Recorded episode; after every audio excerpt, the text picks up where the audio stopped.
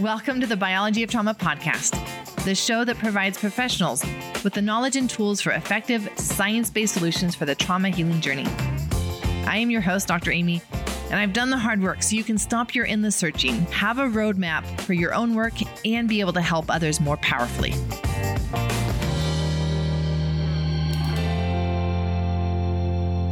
Welcome to this episode of the Biology of Trauma podcast. I am your host, Dr. Amy, and in this episode, we are going to be diving into practical tips for better sleep for trauma work. When it comes to trauma work, sleep is an essential part of healing, and yet stored trauma in the body can also make it very difficult to get sleep. Ah, so what do we do?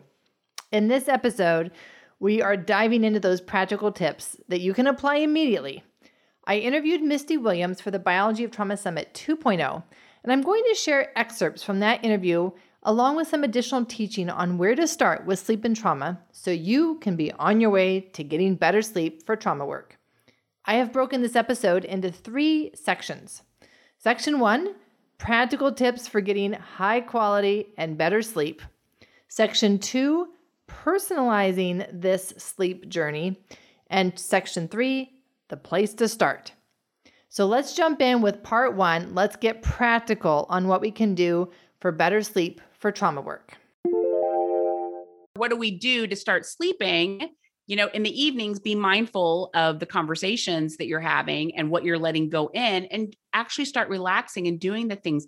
Take a bath at night, maybe do some yoga and stretching if that really speaks to you and helps you to get in your body, helps you shift and calm mm-hmm. down. Yes, yep. I put the amber glasses on as soon as the sun goes down. Been doing it for 10 years. It's just a habit for me. Set a reminder on your phone if you have a hard time making it a habit for you. I mean, you can get amber glasses for less than 20 bucks on Amazon, and there's just no reason why you shouldn't be popping those babies on, you know? Right. Like the amber glasses. The light, yep so your body yep. can start producing melatonin you know mm-hmm. i mean mm-hmm. the melatonin increase it actually takes hours yes it takes hours for your body to produce enough melatonin to induce sleep for you so you have to just support your body in being able to sleep and then some of the easy things in the bedroom to do is you have to get rid of every bit of light in your room and you would be amazed when you start hold your hand up in front of your face can you see it if you can see it it's too bright in your room so all the things. I mean, it was the and again that light is just a signal for your nervous system that it's supposed to be alive. Mm-hmm. Everything, the curling iron in my bathroom that's like yes. way down there, and how is that? And something yes. on the plug, you know, on the floor, and you know, we got room darkening curtains, and that's really helpful. I sleep on a chili pad. I love it so much. I was going to say, I, am hoping that we're going to steer this towards temperature because yeah, temperature is cold is so things. important for deep sleep. Mm-hmm. So the reason why the dark is an important thing, it's not enough to wear an eye mask. People think, oh, I'm just going to wear an eye mask right. and that's enough. Nope. But you actually have red blood cells flowing through every cell in your body, through your skin. And if light touches your skin, there's receptors inside the red blood cell that yeah. says, oh, light, stop melatonin must, production. Exactly. It must be daytime. Eh, so you're just, you're, if you want good deep sleep, you have to have a lot of melatonin in your body. And if your body is detecting light, it's suppressing melatonin. This is why dark is so important yep. for good deep sleep. There was a time I started tracking. So I have a Garmin that functions very similarly to the Oura Ring for tracking sure. sleep. And when I first started tracking sleep a couple years ago, I was getting an hour and a half of deep sleep. Now I get like three to five hours of deep sleep every night. Like it's significantly more when I didn't, I don't take any mel, I don't take anything to sleep. I'm very mm-hmm. fortunate mm-hmm. at this stage, having done this for so long that my melatonin, a great test to see like how all these markers are is Dutch. I love the Dutch test for this, but it it'll test your melatonin, it tests your stress curve just like an, you know, ASI um, will do, and um, and all your hormone levels too. And um, mm-hmm. and my melatonin is in like the top 15% because my I do a lot of things to support my body exactly. in producing it. Do a lot to support that. Yeah. Mm-hmm. So, yep. you know, if you need melatonin support, take it. Yeah. I would say yep. people that are concerned about being about getting, you know, addicted to melatonin or is it going to turn mm. off feedback loops? In my mind, I'm like, who gives a flip if it does? Because if you're not sleeping, it's that right. just bodes terrible for you. This is know? a place to start. Not that we're going to stay on it, but it's right. a place. We don't want to stay on it forever. But you know what? Some sleep. people are wrecked mm-hmm. enough that they need to and right. do it. Yep. You know, you have to have melatonin mm-hmm. to sleep. Like the, yep. alternative is then I don't Right. Help me sleep, and I don't sleep. And you know what? Sleeping's when you're he- when you heal. Sleeping so all these issues heal. that Yep. we have that we need to heal Yep. from, we just can't do. Protocols aren't working for me that work for everybody else. Well, it's because you're not sleeping. Right. It's the first thing. Dr. Roger Murphy specializes in working with fibromyalgia patients. And on my um, sleep summit that I did earlier this year, he said the very first thing I do with my fibro patients before we explore any treatments or protocols is I have to get them sleeping because if they're not sleeping, nothing's working. And that's It's why sleep is one of the first Fundamentally so important. that I address with my biology of trauma course. It's like I have to, I have to get you sleeping because that is when your nervous system actually has a rest and has any chance of rewiring out of these survival states that we are in constantly right now. Yep. And especially if a person is struggling with uh, this, you know, chronic pull towards the overwhelm, like you and I from our childhoods, I have to address sleep. So, sleep and brain inflammation are actually the first two things that I usually hit pretty hard in the biology of trauma course. Sleep has been something that I've had to work at. It didn't come naturally, and I had to figure out all of the the blackout curtains and the temperature and the the blue light blockers the amber glasses all of these factors that go into getting that quality of sleep.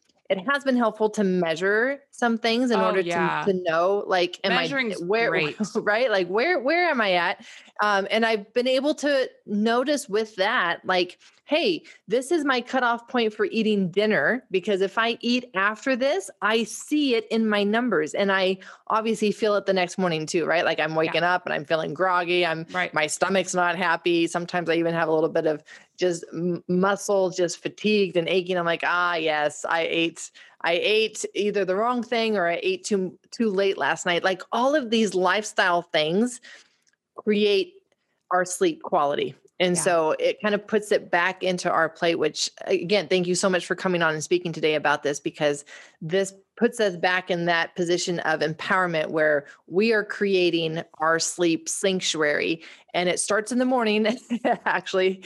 And the choices that um, you're you're making in the morning for your activities for the sunlight stacking those things that are more stressful that are going to get you into sympathetic even the exercise get that in earlier in the day so that your body has the rest of the day that it needs to make these hormone changes and bring this melatonin up because it does take hours. It's not something Mhm. that you can just decide, okay, I'm done working and now I'm going to go right to sleep. It doesn't work that way. Work we that have way. to we have to give the I wish. I support the really wish body, it did. right? I know, I wish.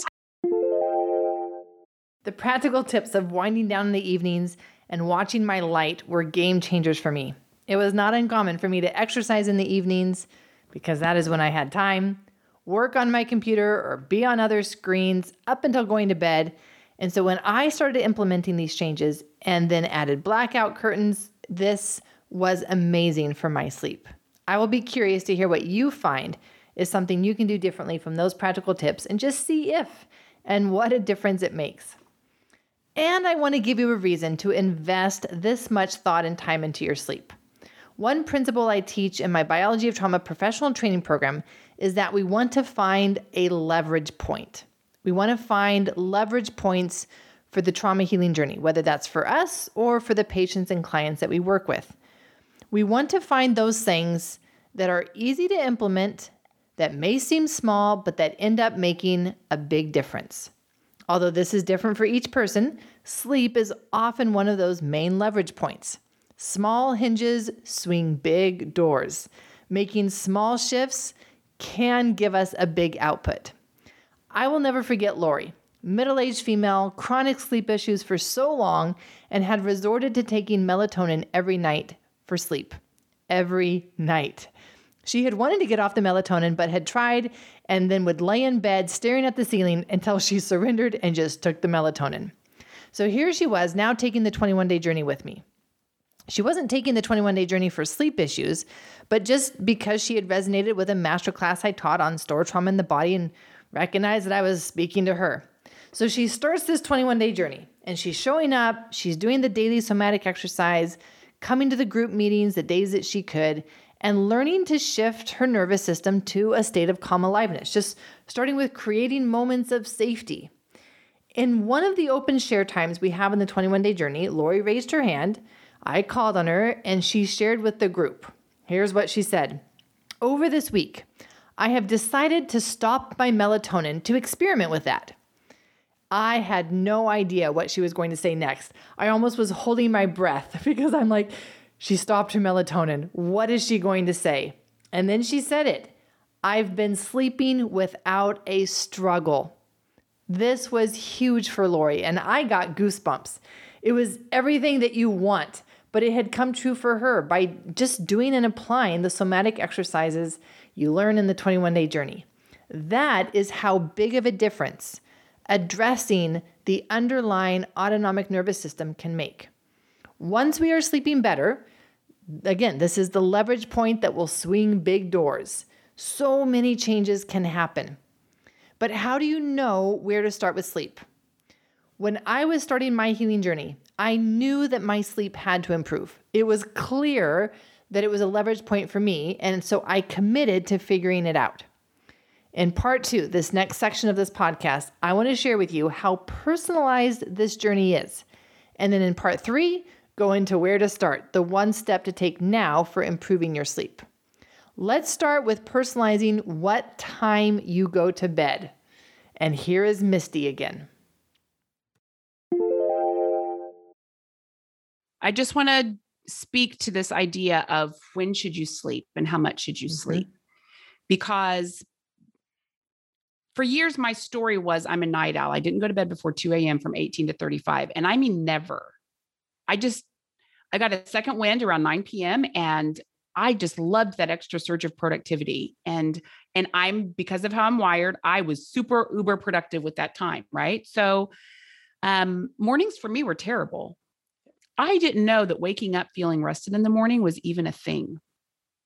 Like people would talk about, and I'm this uber achiever, right? Because of how I was raised. So they would talk about like, you need to get up in the morning at 5 a.m. and do your do your journaling and devotions and you know prime yourself for your day and like all the things. In my head i'm thinking how do these people i would try getting up at five when you getting up at 5 a.m when you go to bed at 2 a.m is like a non-starter. It's not working right? I, I would make efforts to like get up early.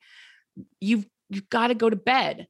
You have to get to bed between 9 and 10 for most of us biologically some people need to get to bed like 8 there are people that are wired that way that you need to go to bed really early and then some people are wired where they go to bed at 1 a.m. Dr. Michelle Sands is one of them. She she can go to she feels the best when she goes to bed about one. I'm so jealous of her. Um, I I would have said at one time, I'm that person, except the tell is how do you feel when you're waking up in the morning? Right. If you are wired to go to bed at 1 a.m., then you're going to wake up seven, eight hours later and you're going to feel fantastic. Right. You know, you're going to be yeah. ready for your day.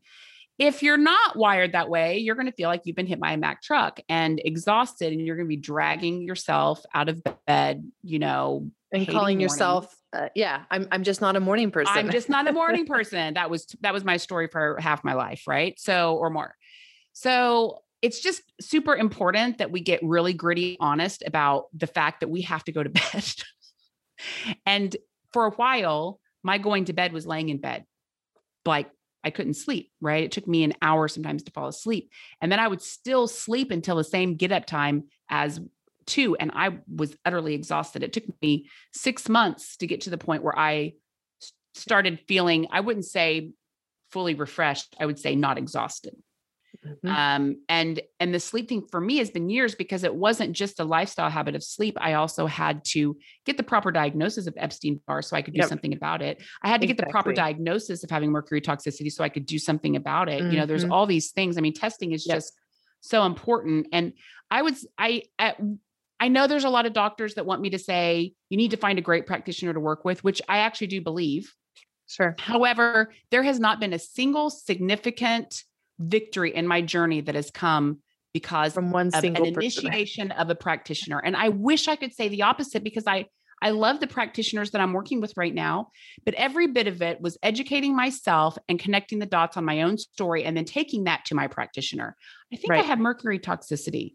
Why do you think that? Tell them why. Oh, you probably do. Let's do some testing on that. And, you know, and it's one of those things that's hard to test for because your body pulls mercury out of your bloodstream because it's so toxic into the it's tissues. hard to get it mm-hmm. on a mm-hmm. lab. You know what I yep. mean? So you know, it's it's just important that all of us are educating ourselves and taking this journey seriously learning to be an advocate for ourselves Yep. and and creating the lifestyle and not letting ourselves off the hook with excuses because i Right. know your excuses feel really real like this is how you don't understand this is my life and if if i come into agreement with that for you then you're doomed and i have to believe that none of us are doomed you know i have to believe that we all somewhere have the ability to choose something different even if it takes us a minute to really create that for ourselves And if we don't believe it, we're time for our never body to shift that. yeah It takes time for our body to come into alignment. There's Totally. Th- these things happen in our body over time. It's not an overnight, well, I'm going to go to bed at eight. And if it doesn't work tonight, then I must not be the, you know, the Right. person who that's the best time to go to sleep. No, it takes time. The yeah. nervous system takes time in order to time. shift. If you try to change it too quickly, you break it, right? Like Mhm. that's where some of the imbalances come in. And this internal environment is so important for the nervous system. Talk about that a lot in the biology of trauma. Like we've got to be recognizing these other internal factors, the biochemical imbalances, the toxicities, all of these things that play a huge role in the nervous system. Yeah. And and then of course with sleep. you need to think about prioritizing the person that's doing all these things for everybody else and i'm especially talking to the women because this is what we do you know we Mhm. put ourselves last and we do for everyone else and you know even at the expense of our own bodies and we actually teach the people in our life that we don't have a voice. Like we do that. We create that reality. If you're True. feeling invisible in your life, you have to look at how am I being invisible to myself? Because I Mhm. promise you, as someone who's had to learn this stuff the really, really hard way, when you stop being invisible to yourself and start acknowledging and living in a way that sees you, people in your life tend to do the same. And and sometimes that means maybe switching out some people in your life because you're starting to see yourself and not tolerating people that expect you to be invisible to serve them, you know? I love this, Misty. This is so so much in line with just the whole trauma recovery, right? And we we keep ourselves in these trauma patterns, whether it's our behaviors, our actions, our decisions, sometimes without knowing it. But once we know it, once we see it, yeah. that's the time where we've got to take these powerful decisions to shift that and be the creators for the sanctuary of our life in Mhm. order to to heal and to live in a way that's that's in alignment with who we really want to be in the world. Become the creators for the sanctuary of our life. This applies to sleep and everything else on the trauma healing journey. This is why I want to empower you with the knowledge and tools to become the expert in your own nervous system so you can learn how to live in a way that's in alignment with who you really want to be in the world. If you are not sleeping well, you are not going to be who you really want to be in the world. In this next and final part of this podcast episode, I want to share the tool to help you personalize your sleep journey. It's where I recommend you start because it will allow you to even know what helps and doesn't help as you experiment and try different things. I call this tracking. There are lots of things you can track, and I highly recommend tracking lots of things. Tracking our sleep is where we start to get the most out of our time and effort we're going to invest in improving our sleep. Let me share about tracking your sleep. And so I started then tracking, and I would track one thing at a time because otherwise it gets way too complicated. So I started tracking my energy levels because that's what I was noticing was a big problem in my life. Now, if you had known me back then, you would have known that everything was a problem in my life. But I needed to pick one thing to track. So I was going to pick the biggest thing that was a problem my energy levels. I could barely get through my workday. In fact, there were times when I would have to go out to my car in between patients and take a nap. I was that tired. So that needed to change because that was holding me back in every area of life. So that became my first priority. And so I started, I pulled out a piece of paper, put energy level at the top of that page. And every day I would just map it out and I would record what I was doing. I woke up at this time. I did this. I ate this. I did this. I ate this. And I started measuring, tracking when I did that, what was my energy level throughout the day. And then you have to go home and then you have stuff to do at home and you don't want to do anything. You just want to go to bed. And you get invited to go out in the evening with your friends and you know you're supposed to live a balanced life, but there's no way that you're going to go out with your friends or have love with your partner or whatever else you're supposed to do in the evening for a balanced life. There's no energy left. And then once I learned a lot of insights about my energy and what I was doing to try to help, but ended up hurting my energy levels. Then I started tracking my sleep the same way, the exact same way. At that time, I didn't even have an Oura ring. So I really was just going based off of how my body felt. Now I've got an Oura ring that will give me all those juicy details. It will tell you exactly how you slept or how bad you slept, whichever one it is. But back then, I was still just going off of how I felt. How do I feel when I wake up? I feel groggy. Do I feel tired? Do I feel rested? How soon do I start to feel tired again? Do I have to take a nap today? Or is today a two nap kind of a day? How's my sleep compared to what time I eat dinner? Compared to what I eat for dinner? How's my sleep when I change the temperature in my room? How's my sleep when I change the pillows around me? When I do some somatic work before falling asleep? there started to be no end to the experiments that I found to do to just, I wonder what this will do to my sleep. And it was amazing what I learned. I had no idea all of the things that were in my power to do that would improve my sleep. Had no idea. And so no longer was I able to just complain about not being able to sleep well. It was like, oh, no, there's actually a lot that I can do and a lot that I should not be doing in order to have better sleep. But I experimented and actually tracked it on a piece of paper. At the end of the day, you've got to create what works for you. That was what worked for me. Sleep or energy at the top of the page. And then daily recording if i'm if i'm tracking energy then i'm going to be tracking energy throughout the day. If i'm tracking sleep it's kind of like uh well just a few times right? Morning evening how many more times do i need to check in about my sleep? But then on the on the rows it's all the different things that i'm doing that then can affect that sleep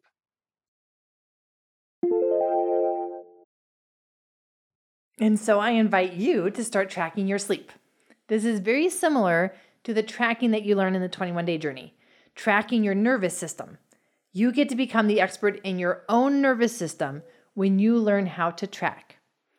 Those who meet with one of my biology of trauma health coaches for a one on one session receive a nervous system tracker to track their nervous system for three days so that we understand what stress and trauma patterns we're working with. Tracking is invaluable.